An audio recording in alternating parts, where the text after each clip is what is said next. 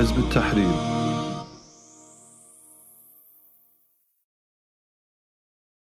Det viser, at Uthman radiallahu an var ikke blevet dræbt alligevel.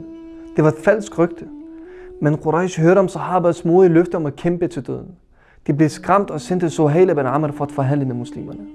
Det var første gang Quraysh anerkendte Medina som en stat. Profeten vidste nu, at hans mål var ved at blive realiseret. Suhail havde nemlig tre søskende, der var konverteret, og fire sønner, der også var konverteret til islam. Så han var meget interesseret i en fredsaftale. Profeten fik aldrig radiallahu an til at skrive aftalen ned. Han fik ham til at skrive ting, som han vidste, Quraysh ikke ville acceptere, men som ikke var afgørende. Profeten sagde til Ali, skriv Bismillahirrahmanirrahim. Suhail svarede nej, slet det. Skriv Bismik Allahum i stedet for, som betyder i Allahs navn. Det gik profeten selvfølgelig med til.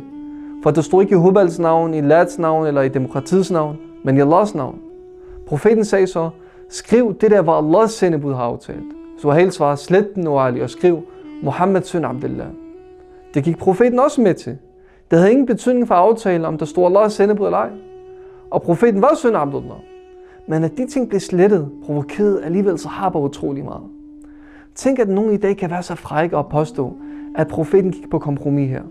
Men det misbruger de Hudaybiyah til at retfærdiggøre fredsaftaler med sionisterne og salget af Palæstina al billah.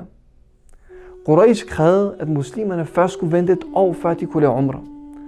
Det accepterede profeten også. For det var ikke vigtigt, om umrah blev udført i år eller næste år.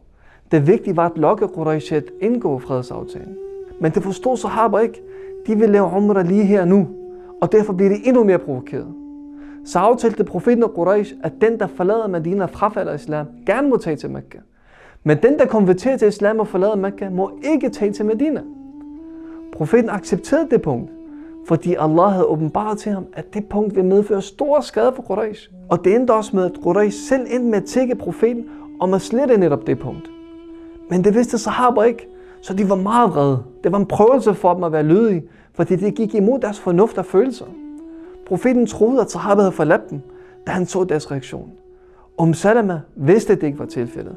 Slagt offerdyret, barber dit hår, sagde hun til profeten. Da sahaba så profeten gøre det, blev de ekstremt ivrige efter, efter din profeten. Til sådan en grad, at de vil ved at slås med hinanden i deres iv efter efterligner.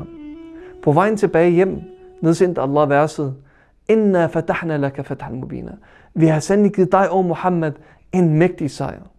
Nu vidste alle det, både muslimerne og Quraysh. Hudaybiyah-aftalen var en kæmpe sejr for islam. Måske den største af dem alle. En sejr profeten opnåede gennem sit politiske geni. Nu var det kun et spørgsmål om tid, før islam ville komme til at dominere hele den arabiske halvø. محمد نبينا بنور هادينا من مكة حبيبي نور سطاع المدينة